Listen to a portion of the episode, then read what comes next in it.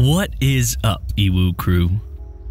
National parks are a great way for families to have fun in the outdoors and appreciate America's natural wonders.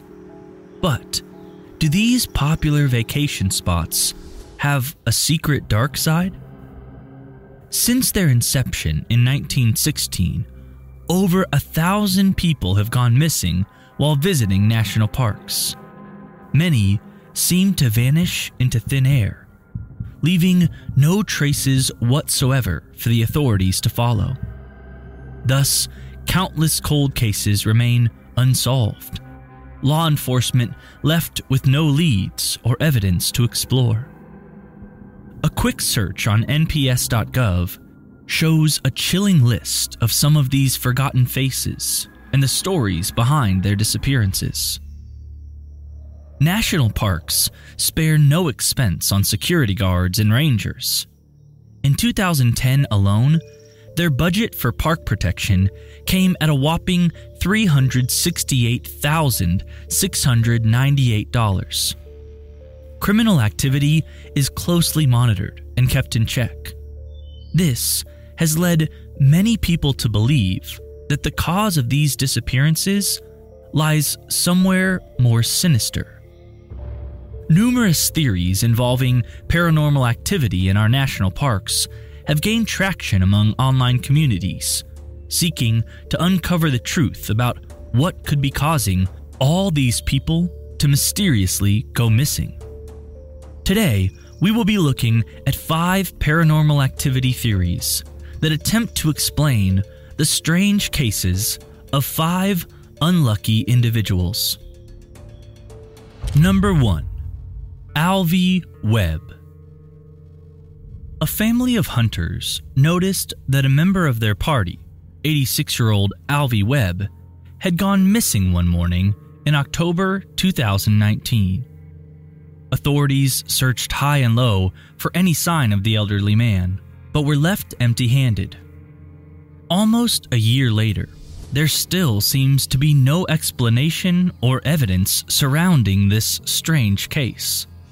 However, we were able to speak with a hunter whose family happened to be in the exact spot where Webb went missing, just one month after the event. Tommy Miller, aka Reddit user Warwick Vet, frequents a community on the site that delves deeper into these national park disappearances. And that's where he first shared his chilling story. Miller agreed to tell us more about his family's hunting trip to San Juan National Forest. They'd planned their trip well before hearing the news of Webb's disappearance, but had unknowingly chosen the area where Webb's family had suffered the tragic loss a few weeks before their arrival. The Miller family wasn't too concerned.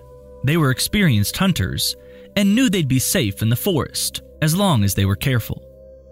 But not too long after setting up camp, things started getting weird.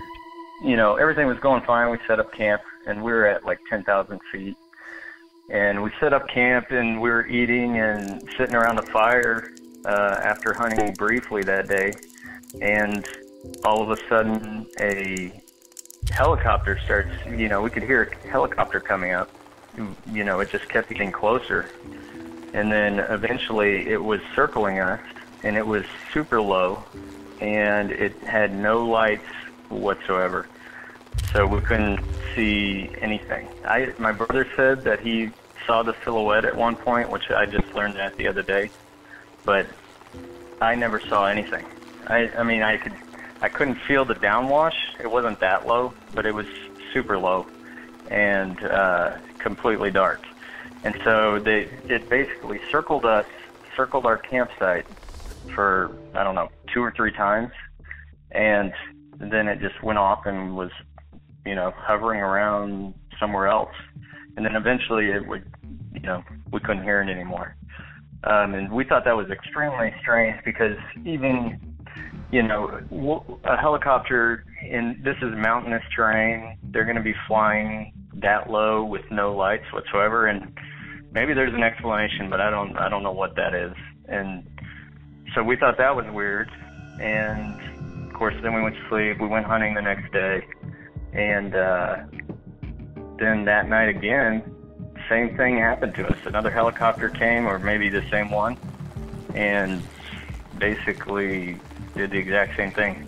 Circled us, no lights whatsoever, and then took off. But the dark helicopters wouldn't be the last trouble Miller and his family came across on this hunting trip. They started to hear and see things in the woods that seemed a little off. Once I got back, I for whatever reason I ended up watching Survivorman Bigfoot, and it was interesting. I was going along, and then it's like one thing after another started applying to what we were seeing up there, which I didn't necessarily know before were allegedly signs of Bigfoot and stuff like that.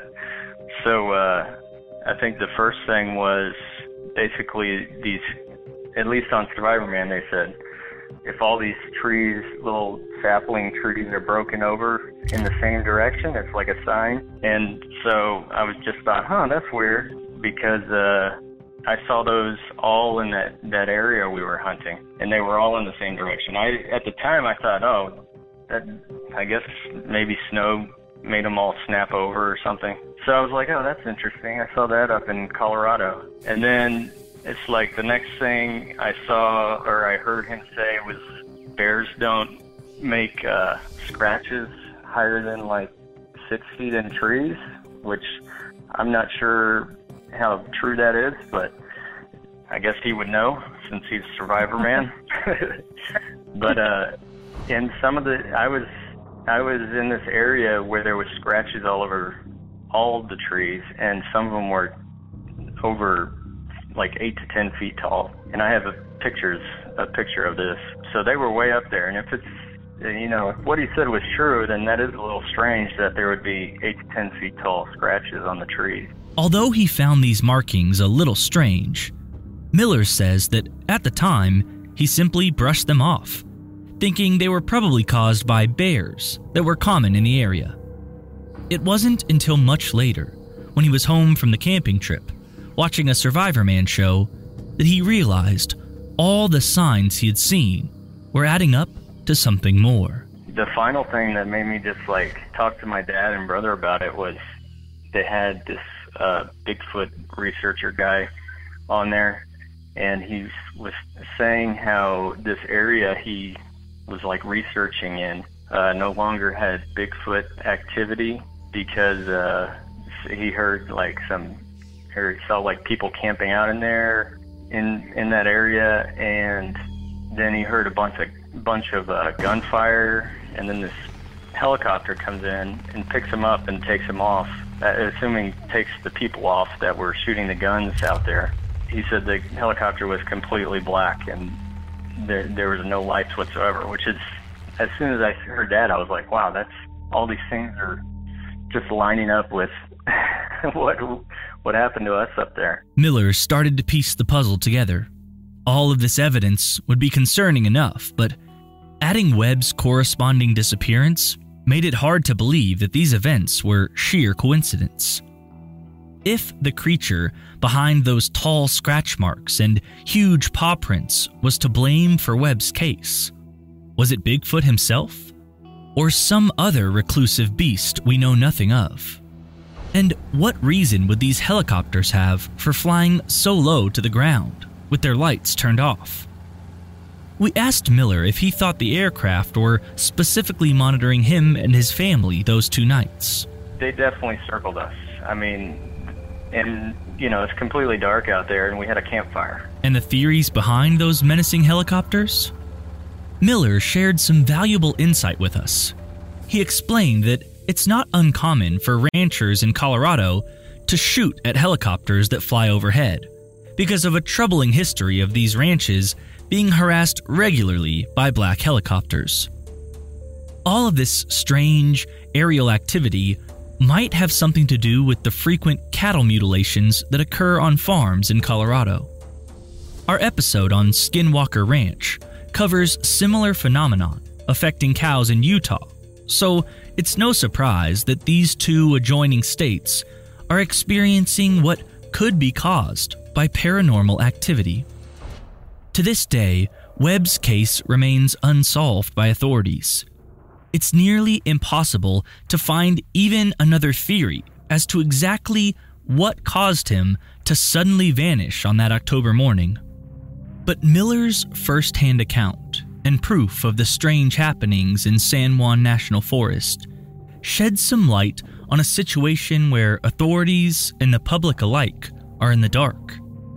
And they offer some insight that could potentially spark some reinvestigation of the national park and the mystery of what happened to Alvy Webb.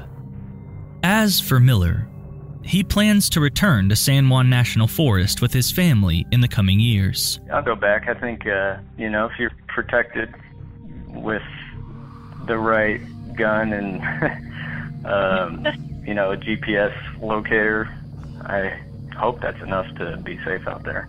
But for anyone planning a visit to this Colorado National Park, it would be wise to keep Webb's disappearance and Miller's findings in mind, and stay prepared for whatever you might encounter out in those woods. Number 2. John Doe. Here's a chilling statistic. An alarming number of individuals that go missing in national parks were last seen in areas that coincide directly with a cave system. This photo shows the correlation between the disappearances and the map of the caves. One famous case of an explorer getting stuck in one of these caves was Floyd Collins, who was working in a small tunnel within the Mammoth Cave National Park when he found himself wedged in the narrow passageway 55 feet below the surface. Although rescuers worked hard to save him, he tragically died from lack of food and water, just three days before their two week recovery operation was successful. Collins's case was a national phenomenon, and his body was eventually extricated from the cave system. But if a well known and advanced cave explorer can be lost forever, to the unforgiving labyrinths of American cave systems. Just how many of these unsolved national park disappearances might be attributed to similar causes? In October 2010, the temporary disappearance of a three year old boy showed just how sinister these complex cave systems could be. It also suggests some level of paranormal interference as the frightening tale the child told of his time lost in the cave cannot be explained by earthly knowledge. Because of his young age, the boy's family has not released his real name to the public, and he is commonly referred to as John Doe in the media. So that is what we will be calling him. The family noticed their toddler's absence early in the morning, but it would take them and the park authorities of Shasta Trinity National Forest five gut wrenching hours to locate the little boy. Fortunately, he was found lying in the forest grass, dazed and confused, but physically unscathed by the ordeal. It wasn't until weeks later, when John's grandmother, Cappy, was talking to him back at the family's house, that they would discover the horrifying truth of John's recollection of those five lost hours. Out of nowhere, John blurted out that he didn't like his other grandma, Cappy. His real grandmother didn't know what to make of this and asked him to explain. She could never have guessed what would come out of the boy's mouth next. He said he had been taken into a dark cave system by a woman who looked identical to his grandma Cappy except this woman gave him an icky feeling. She allegedly led him into a room infested with spiders and demanded that he defecate onto a piece of paper. Scared to death, little John had refused, looking around the room to see what looked like humans scattered all around the cave. But upon closer inspection, he had realized that they weren't humans at all. They were incredibly realistic robots. Soon, the imposter Grandma Cappy began to emit a harsh glow. She started telling John that he was actually from outer space and had been artificially inserted into his mother's womb before his birth. The rest was a blur, but apparently, the old woman eventually relented and released him back into the woods, where he remembers waking up to see his family's worried faces. This case has become a hot topic among those who attempt to theorize over the disappearances of missing persons. And a common complaint with John's story is the questionable credibility of such a young child. However, John's story would prompt his grandma Cappy to come forward with her own story, and the two combined are nothing short of blood curdling. She had actually gone camping with a friend to the same spot a year prior. One night, they both awoke far from their sleeping bags, feeling violently ill and having no memories of what had happened in the previous few hours. The cause of their ailment? They both suffered huge spider bites to the neck. Like San Juan National Forest, an abundance of Bigfoot and UFO theories have surrounded Shasta Trinity National Forest for years. However, the paranormal cave system that played a part in the stories just discussed may hold the key to far more disappearances than we know in American national parks and across the whole world. Number 3. Charles McCullar. It was 1974 when a 19 year old photographer hitchhiked alone to Crater Lake National Park in Oregon. He was a free spirit with a passion for photography, and he planned to use this adventure to hone his skills. But, like many hikers who chose the risky path of going it alone, McCullar sadly went missing. Many people had seen him within the past week, including a friend who let him crash at their place before heading out to the park.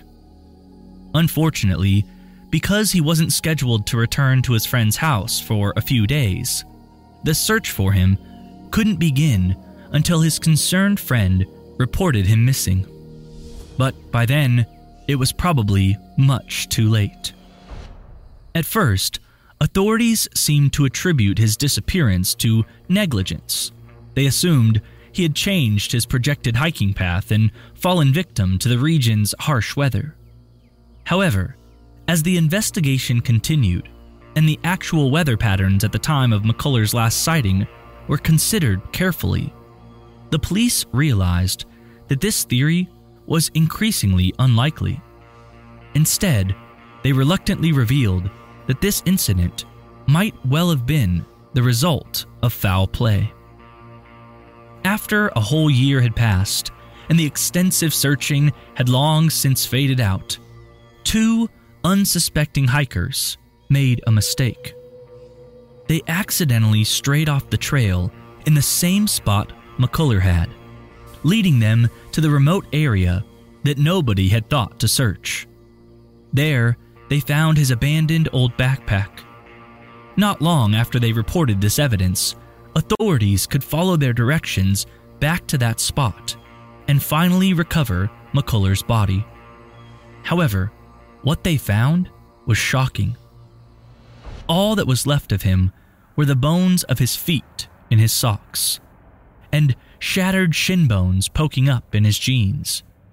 The pants were otherwise empty, and the rest of McCullar, from the waist up, was nowhere to be found.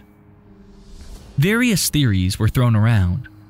Had he been dragged here by a murderous hitchhiking host and left for the wild animals? Or had he gone mad from hypothermia and started undressing irrationally? Two popular theories of paranormal interference could come into play for this case. First, some people suspect the involvement of Fae, or humanoid fairy creatures that live in the wilderness and sometimes interact with lost travelers. They are known to steal human clothes because of their penchant for bright colors. Additionally, they've been said to go after athletic and gifted young men specifically, which would perfectly describe the talented photographer slash hiker that was McCullar. When we consider all the ways that McCullar's disappearance aligns with typical Fae behavior, it isn't a far cry to consider that these troublesome creatures may have intentionally led the traveler off the main path and caused him to become lost. The other theory stems from the sheer distance that McCullar covered in the unforgiving weather. He was found 12 miles from his original location. Mountaineers question if it would have been possible for him to go that far by himself without proper equipment or even snowshoes on a day when seven feet of snow blanketed the ground. This inexplicable anomaly, combined with the grotesquely broken shin bones discovered, has caused many theorists to assume the worst a Sasquatch attack. It makes sense that a creature that large and brutal could snap human bones and drag a body long distances through the snow with no problem. The beast would have had the foot shape and height necessary to traverse the snowy terrain easily, and it may have been due to bad luck that McCullar stumbled into its remote territory. We may never know what happened to McCullar that day, but these theories have worked with the evidence we currently have to deduce these plausible explanations. However, we can only speculate what happened to this lone traveler out in the snow that day. Number 4. Stacy Ann Arras. Many times when people go missing in national parks, they seem to literally vanish into thin air. One second they're there, and the next they're gone. Thus, perhaps the most popular theory amongst online communities has become the portal theory, which asserts that interdimensional holes are opening up that transport these people to another realm of existence. Some theorists believe that these are caused by extraterrestrial beings with advanced technology, while some claim that the government installs them to abduct people for testing purposes. One of the most famous national park disappearances seems to align perfectly with the portal theory. Stacy Ann Arras, a woman who traveled to Yosemite National Park with her father and four others to go horseback riding, vanished one summer afternoon in 1981. She had gone off alone to take a picture of a nearby lake, and a tour guide says he last saw her standing on a granite slab of rock, and then she was gone. It seemed as though Arras had been wiped off the face of the earth. Search parties combed the park fruitlessly, finding nothing but her abandoned camera lens. The significance of her last known location is crucial. Granite has been known to play an astonishingly frequent role in missing person cases.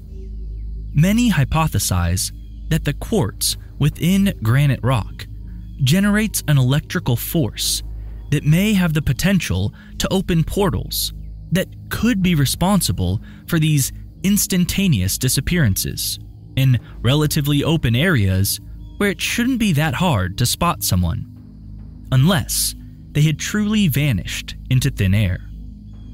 Some scientists have already begun to look into the electromagnetic potential of quartz.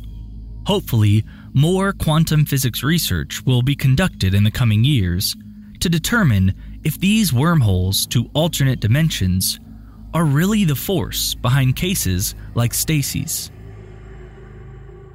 Number 5. Travis Walton.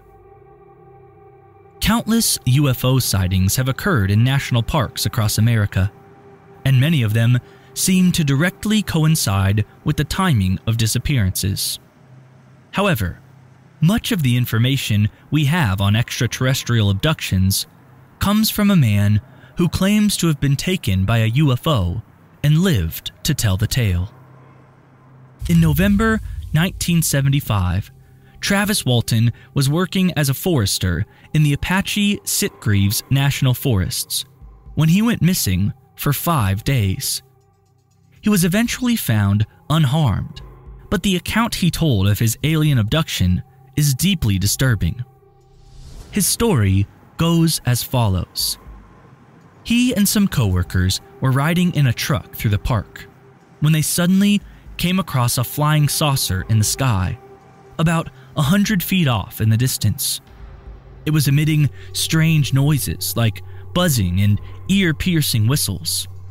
Despite his crew's warnings, Travis exited the car by himself to inspect the UFO and remembers being knocked out by a strong beam of light that shot out from the saucer, while the other men in the car drove off to get help.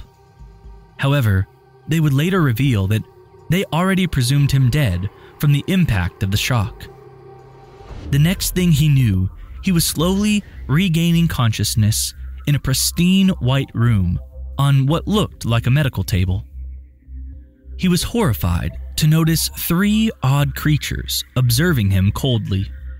They were shorter than any human he had seen, and they all had no hair. He could tell they were a different species entirely. But when he tried to escape, they stopped him with force. He fought the creatures, desperately searching for an escape, when he was relieved to see another human enter the room.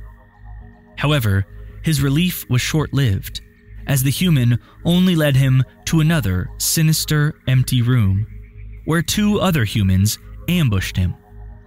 The three aggressors then proceeded to anesthetize him with a mask over his face, and though he tried to fight against the sleep, he eventually succumbed to it. After that, all he remembers is waking up back on Earth, walking along a highway as he helplessly watched the UFO fly away in the distance. Walton's case set a precedent for the future of missing person theories, especially in national parks. If Walton's first hand account wasn't enough, his coworkers all testified to the truth of his claims when it came to seeing the flying saucer and beam of light, and none of them failed a polygraph test on these assertions. Since then, UFOs have become an important consideration that is often thrown into discussions of national park cold cases. It would certainly explain the sudden disappearances that leave no trace, and the motive of human experimentation seems a likely cause for aliens to kidnap these unsuspecting travelers. Luckily, Travis Walton made it back to tell his story of being abducted by a UFO. But who knows how many of the other 1,000 people who have gone missing from national parks met a similar fate, but never made it back.